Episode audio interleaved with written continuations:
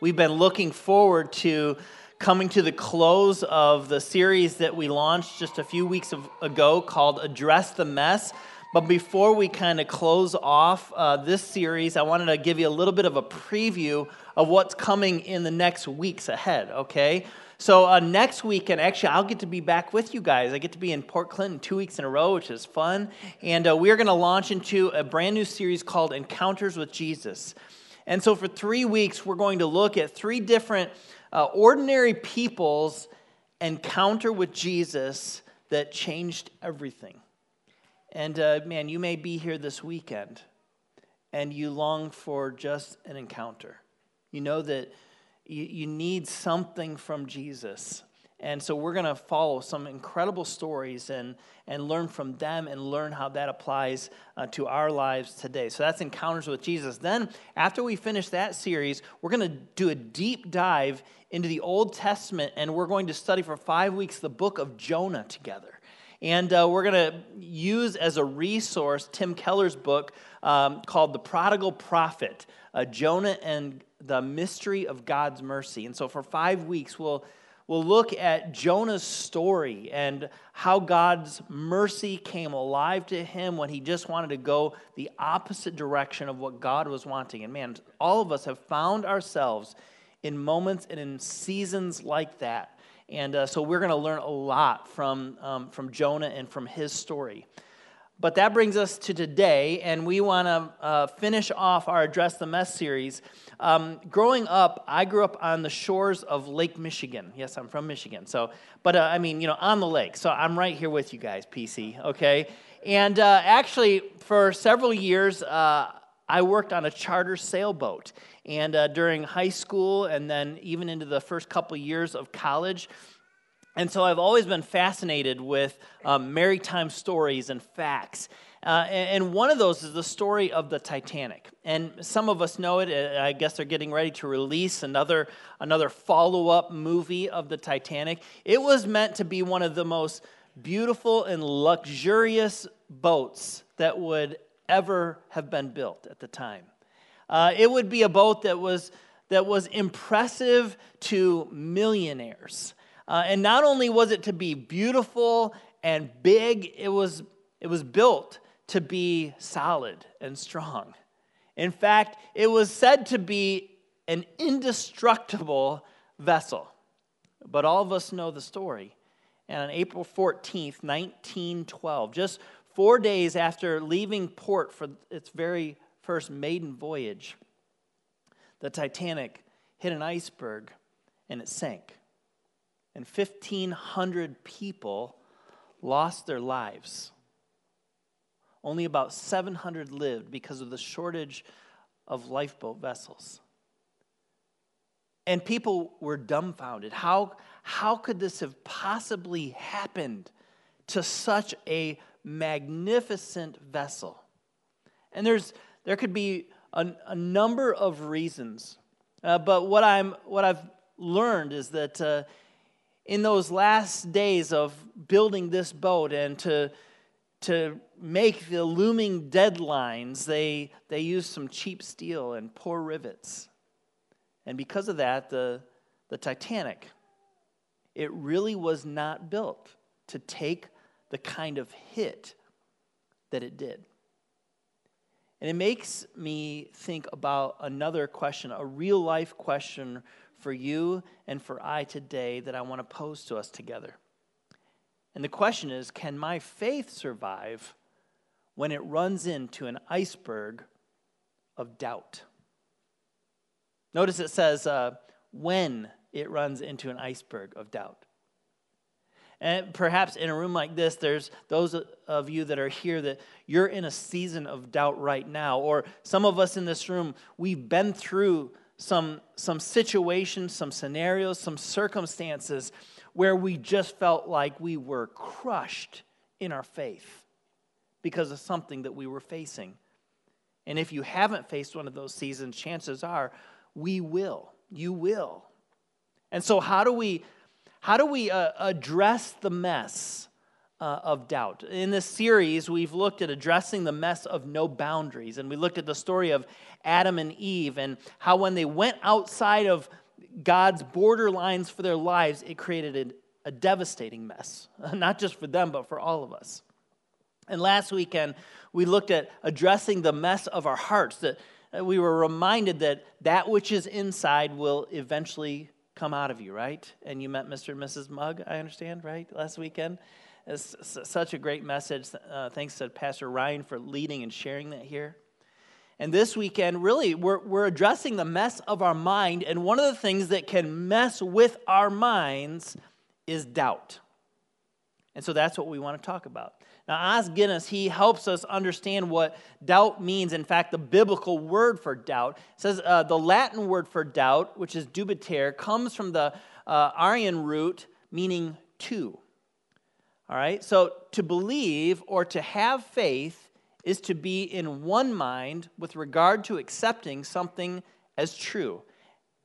And vice versa, to disbelieve is to be in one mind about rejecting it, but to doubt. To doubt is to waver between the two minds and the two thoughts.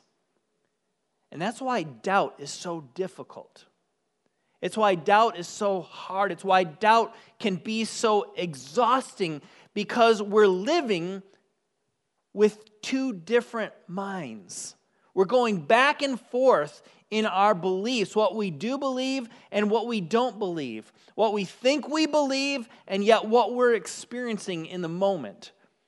And so doubt can be devastating. So, how do we address the mess of doubt so that when we hit an iceberg, so to speak, it doesn't break our faith in two. But instead, actually, it, it, propels us forward because of what we do with the doubts that we carry. And every one of us has them. So, how does the Bible deal with doubt? I mean, this book that is supposed to be God's word to us, how does the Bible? How does Scripture, how do the stories of Scripture deal with doubt, or do they even deal with it at all, right? I love what author Philip Yancey said. He said, Listen, when I speak to college students and I, I challenge them to find a single argument against God in the older agnostics or in the newer ones that is not already included in books like Psalms and Job and Habakkuk and Lamentations. He says, God seems actually rather doubt tolerant. In other words, God can take our doubts. And when it comes to the scriptures, when it comes to the Bible, the Bible doesn't uh, like bury its head in the sand and just kind of ignore doubt and the real things that all of us face. No, in fact, God's word embraces the doubts of real people and some of the stories of Scripture and the history of people that have believed in God becomes vulnerable in the text of the Bible to show us that we are not alone when it comes to dealing with doubt. And so we can learn something from the stories of Scripture. And this weekend, I want us to look at two different stories about doubt. The first story is the story really of a skeptic, and it's dealing with intellectual doubt. You know, when you just can't make sense of it, right? When it just seems unbelievable, right? The second story is the story of a hurting dad, and it's dealing more with emotional doubt. Like when you're just torn up on the inside. Maybe my mind believes it, but my heart is not feeling it. Right? So, what do we do with these? I want us to look first at the, the, the story of the skeptic. Okay? Uh, th- this is dealing with intellectual doubt. Now, as we lean into this story, Jesus has just come on the scene. The long awaited Savior, the Messiah of the world, uh, has inaugurated his ministry, and everybody is catching wind that Jesus has come, that Jesus is alive and well, that Jesus is in the business of teaching and preaching and healing and touching lives. And people are getting excited about it. And one of those people is Philip. And Philip immediately goes to one of his friends, Nathanael, to tell him that Jesus, the Messiah, is here. And this is what's recorded. It says Philip went to look for Nathanael, and he told him, We have found the very person that Moses and the prophets wrote about. Now, this is significant because, because all the people of the day, especially the Israelite nation, the Jews, they were waiting, they were watching, they were looking forward to the coming of this Messiah, Savior, Redeemer.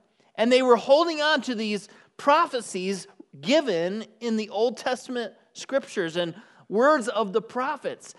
And Philip and Nathaniel both would have gleaned from those truths and been holding on to those promises and been looking forward. And so Philip comes to his friend and says, He's here.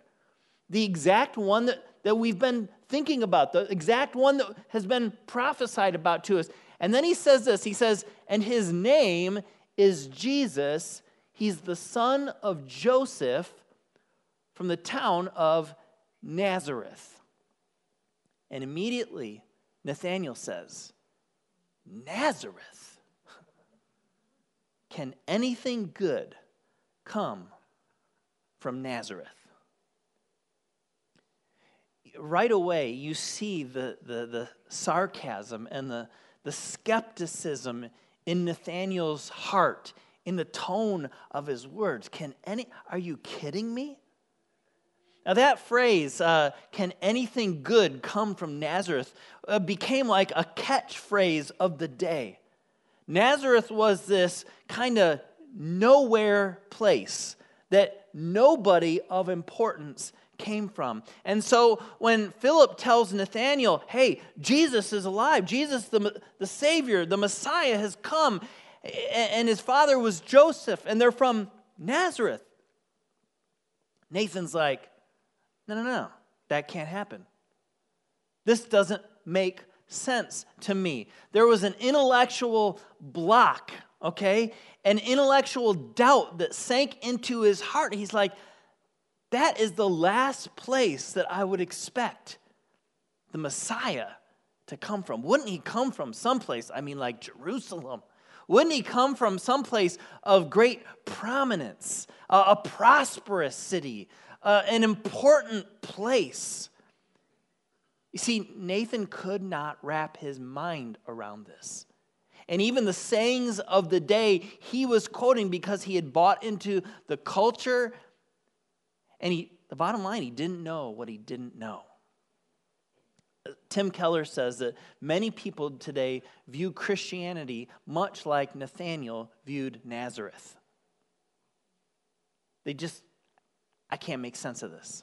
I, I can't believe it. I can't, I can't get my mind around it. Maybe you're here and you're a follower of Jesus and, and you've, you've felt some of the, the, the scowl or the, the look from people when, when you talk about, you know, you, you were praying and you felt like God was leading you, or, or you, you, you, you base some of your life decisions upon uh, the truth of Scripture, and, and people are just like, I, I just don't get it. I can't buy it. Or maybe you've had conversation with people. Or maybe you're one of those people that's here this weekend and you just came to the chapel and you're just checking things out and you're just kind of exploring this whole faith factor in your life. And you've got some, some things, some questions, right? Some intellectual questions, good questions, smart questions that you've not been able to, to get a, a good answer to, and it keeps you from having real faith. You feel like you're living double minded, like, okay, I, I'm interested, I kind of want to know, but I cannot wrap my mind around this. Or maybe you know people, or maybe you're here and you're one of those people. It's like, man, all these things that, that Christianity stands for, that Jesus said, like, is it, could it be, I mean, Jesus, the only way to heaven? Like, I can't wrap my mind around that. Or tough questions like, how could a good God allow? And, and so intellectually, we're filled with doubts, questions. And the question then becomes then what do we do? Right? What do we do when we run into an iceberg of intellectual doubt, just like Nathaniel did. I'm not going to tell you right now. I want us to go to the second story, and then we're going to come to a conclusion, and we're going to find and discover an answer that I think uh, actually answers both of these scenarios of doubt. So let's go to the next story. Now, this is on the kind of opposite side of intellectual doubt. This is a story of a, of a hurting dad, and he's dealing with what we would call emotional doubt. So, for some of us in the room, we're not like, I'm not a big intellectual. Like, I don't have a lot of those big questions. Um, and uh, my mind just doesn't think some of those ways. But I am a very emotional person. I feel. Um, I'm compassionate. I care. But that even that can get us into trouble, can't it? Some of us in the room, we, we care too much, right? Or, or, or, or when something happens and it's overwhelming to us emotionally, we can't make sense of it. It's not a mind thing, but it's a heart thing, right? And that's the story of this hurting dad. Now, the context is this dad has a son. And uh, the record of the scriptures say that this son was demon possessed. Now, that's not something that we usually experience here in the US of A in 2020, right? Like uh, maybe you've never experienced that, or it seems so foreign, like demon possession and all this stuff. And, and this demon had a hold of this young boy's life. And, and so it's maybe hard for us to grab, maybe, no, maybe, you know what? Maybe some of you have wondered about your teenager, like, oh, she got a demon in her, like something wrong. Like, I don't know, maybe. Regardless, all of us can relate to this. Here's a dad whose child is facing something that his dad cannot fix, that his dad cannot help with. And some of us in the room, even those of us that might not have kids, we've got family, we've got a spouse, we've got close friends. And we've seen people that have been going through situations that we want to help, we want to do something about. Something's got to change, something's got to give. This cannot keep going on, right? And all you want to do is do something. And that's the scenario of this dad. And his heart is breaking for his son. And so he brings his son to Jesus. And this is the interaction that happens. Jesus says to the, to the, to the dad, How long has this been happening? That is, how long has your son been possessed by this demon, uh, just uh, been tortured inside and out? He says, How long has this been going on? Jesus asked the boy's father, and he replied, Since he was a little boy. He said, The spirit, this evil spirit, often throws him into the fire or into water, trying to kill him. It was like it was a, a suicidal demon that was trying to take the life of this boy. Can you imagine as a dad seeing your kid go through this? He is emotionally overcome. And his last hope is to bring his son to this, this Jesus that he's heard about. This Jesus that is going around and preaching and teaching, and he's heard even healing people. And so he brings his son to Jesus, and Jesus, how long? He says, since he was a little boy, it says, he says, uh, have mercy on us and help us if you can. Do you sense the doubt in the heart of this dad? This is a last ditch effort. And he brings his son to Jesus and he says, Jesus, it's like, okay, you're, some of us, we live like this, right? Like we, we try, we do everything that we can do, and then finally it's, it's kind of like, oh man, I guess I should pray. Has it come to this? Like, you know, last, last ditch effort, let's Hail Mary to God, right? Like, can he, is there anything that he can do about this? And this, this dad who's doubting, he who is wrecked by, with emotion for his son, says, Jesus, have mercy on us. Help us if you can. And he's wrestling with emotional doubt. And look at how Jesus responds. Jesus says, What do you mean, if I can? now, what I love is he doesn't, he doesn't chastise This father, he doesn't, he doesn't yell at him, he doesn't belittle him, he just simply asks an all important question What do you mean? If I can. And then he says, Anything is possible if a person believes. And then it says, The father instantly cried out, one of the most beautiful, brilliant, honest prayers ever. I do believe, but help me overcome my unbelief. What was he saying? He was saying, I doubt. I'm living between two minds. And in, in, there's a part of me that, that, that, believes you can, that maybe you will help, that, that you're able, and that, that yet there's a part of me that says, if, maybe, I'm not sure. And he brings his son to Jesus. Uh, one, one, uh, one writer and pastor says there's really three kinds of faith. And I wonder where we might find ourselves in this room and, and where we find the faith of this, this hurting father that is dealing with emotional doubts. Uh, for, for some, they have what we would call resting faith. And resting faith is like a person that is safely inside the boat and able to help others get in. These are the people that we look to, like when we're filled with doubt, when we're overwhelmed and overcome. We're like, I got to talk to. I know if I if I know that she will help me.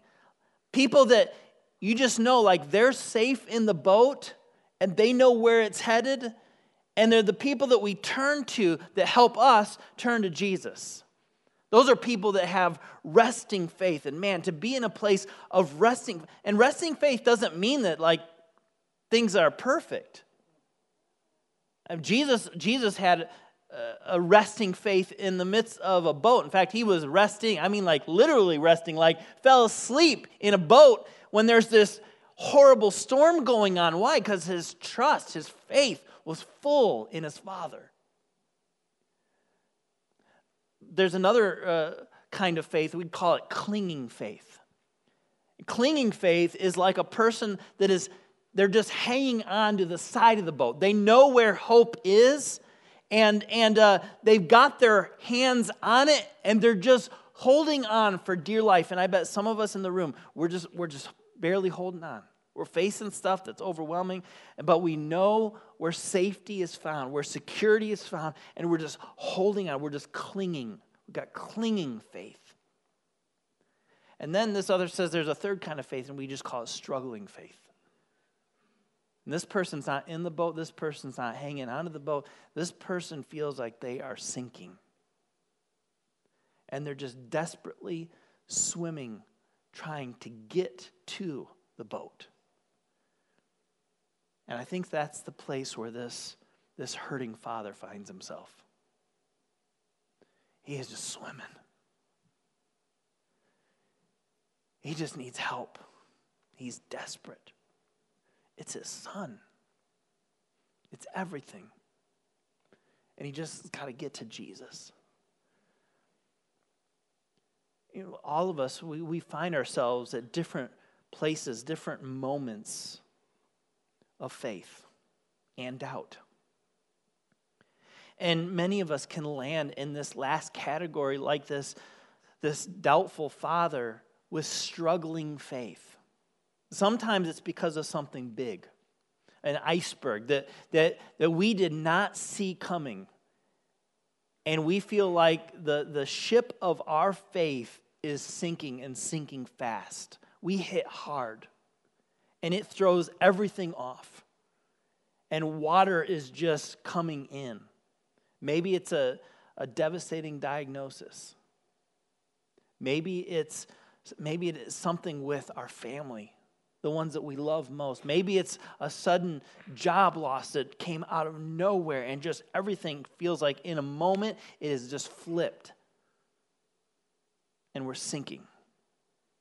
And emotionally, we're doubting. Sometimes it's not huge things.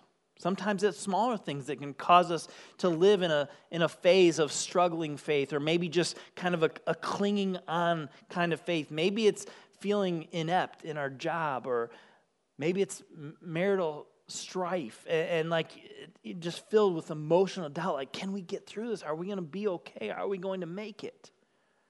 I don't know what it is for you.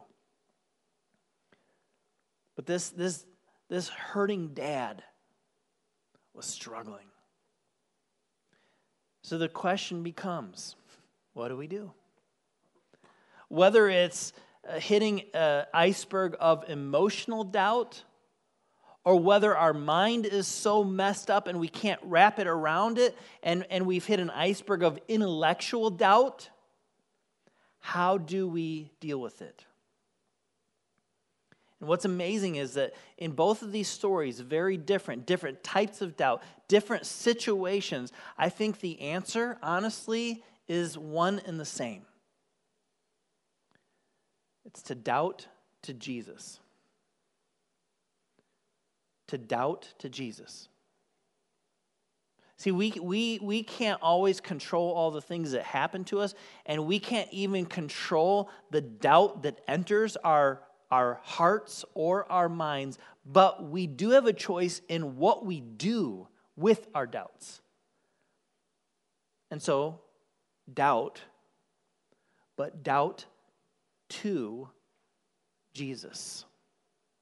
You see, uh, where we take our doubt will ultimately determine where we are led and where we go from there. And so where we take those doubts, I mean, we can take it internally, we can take it just to our friends, we can, we can take it to other things, or we can take it to Jesus. So look at how the skeptic does that. remember, remember Nathaniel and, and uh, his buddy Philip says, Hey, Jesus, he's here. The one that's been prophesied about. Moses and all the, all the writers, they, they, they foretold about him. And, and what does Nathaniel say? Nazareth. Can anything good come from Nazareth? And then Philip, his friend, is such a good friend. And let me tell you something if, if you've got friends, coworkers, family members that, that have questions and doubts and are wrestling with faith, uh, listen, you don't have to argue them into the kingdom of God. You don't have to fight them to try to get them to, you know, agree with you, just invite them. And that's what Philip does. Philip says to his friend Nathaniel, just come and see for yourself. I love it. He doesn't say, Well, you should believe this. Well, why don't you believe me? I'm telling you, I saw Jesus and he's the one and he's the Savior and he's the Messiah. How can you not believe me or how can you not believe him? No, he doesn't do any of that. He recognizes that Nathaniel's dealing with questions that he cannot grab a hold of. He's wrestling with sarcasm and, and doubts in his mind. But instead of judging him or arguing him or yelling at him, come on, just come and see. He invites him to just come and experience Jesus. Doubt to Jesus. Philip knew the secret.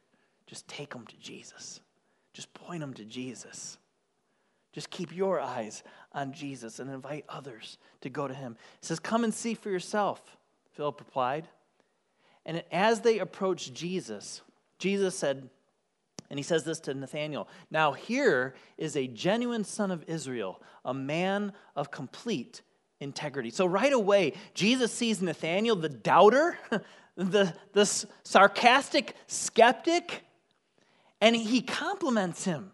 He says, Now, there we go. There's a true son of Israel, a man of complete integrity. Nathaniel was a, was a good man. He just had some questions. He just didn't know if he could buy it. And Jesus welcomes this. He's inviting us to doubt but to doubt to him. And so Jesus compliments Nathanael, and then the next words are life changing. Nathanael says to Jesus, How do you know about me? And Jesus replied, I could see you under the fig tree before Philip came and found you. Jesus does something miraculous here. He pulls the curtain back on his ability, his knowledge. He says, Listen, how do I know about you? I, I knew about you. I, I knew about you before your buddy Philip even came to get you to come tell you about me. You were sitting under a fig tree. And Nathaniel's like, What? It was something that nobody else could have known. And look at Nathaniel's response Rabbi, teacher, you are the Son of God, the King of Israel. He came, his, his questions got answered in a moment. Why? Because he took his doubts to Jesus. Because his friend Philip cared enough to point him to Jesus and to not judge him, but to say, just, just come and see. Just come and see. See, this is the answer to uh, our intellectual doubts, it's to doubt to Jesus, to, to, to be open to what we may not know or understand. That's hard for an intellectual, isn't it? And that was hard for Nathaniel. He had his questions. But we need to be open to what we may not know, to be willing to even doubt our own doubts. What about the second scenario, the hurting dad? The hurting dad, he doubts to Jesus as well. Remember, he asked, the, the, the, he asked Jesus, Well, have mercy on us. Have mercy on my son who's demon possessed, who's, who's like suicidal because of this de- demonic influence in his life. He says, he says, Help us if you can. And Jesus says, What do you mean if I can? Anything is possible if a person believes, and I love, again, this man's prayer. He's so honest, he's so vulnerable, he's so real. He says, I do believe, but help me overcome my unbelief. What did he do? He doubted. But he doubted to Jesus. You know, growing up in the church, it's easy to think that when doubt comes, we have to hide that. Because if, if, I mean, if we say we're doubting, I remember a student in our youth group years ago who walked away from Jesus uh, about a senior year of high school because he felt like at the church that we were at, as soon as he started asking tough questions, people were like, oh, you know, you shouldn't be thinking that. You shouldn't be asking that. that. People said, oh, he's, you know, he's falling away from his faith. And it was that, it was that very response to his questions that pushed him away from his faith. He needed somebody like a Philip to just say, Come on, let's see. Let's go see. Let's look at this together. Let's, I'll be with you in the journey. And then this hurting dad, he's honest enough to doubt to Jesus. And that leads us to the really the answer for us that are dealing with an emotional doubt. It's to be open to what we really need the most. And what that dad needed the most was not necessarily his son being healed. He needed to realize that he could bring even the realness of how he felt to Jesus. And when he did, the rest of the story is phenomenal. It says, when Jesus saw the crowd of onlookers, that, that it was growing, he rebuked the evil spirit and he said, Listen, you spirit that makes this boy unable to hear and speak, I command you to come out of this child and never enter him again. And this hurting dad's son was healed in that moment. Why? Because he doubted. But he doubted to the right person. He doubted to Jesus. I love what Mike Wittmer uh, says. He says, All discoveries begin with doubt. And the largest doubts oftentimes lead to the very biggest breakthroughs. So I don't know what you're facing. I don't know what your what your kids are facing, what your grandkids are facing, what you're feeling. I don't know what intellectual questions that you're wrestling with, and I don't necessarily know what emotional heartbreak is occurring in your life. And if it's not now, it will be. You guys, doubt is inevitable. Dare I say, doubt can even be good if if we doubt Jesus. Because when we go to him, that can change everything. Would you pray with me? Jesus, thank you. Thank you that you welcome it. Thank you that you welcome us. Thank you that you invite our questions. Thank you that you invite our hurt and emotional doubts. And just as you came alongside Nathaniel, and just as you came alongside this hurting father, Jesus, wherever we find ourselves today, would you come alongside us? Help us to not fear doubt, but to face it and to bring it to you. We ask this in Jesus' name. Amen.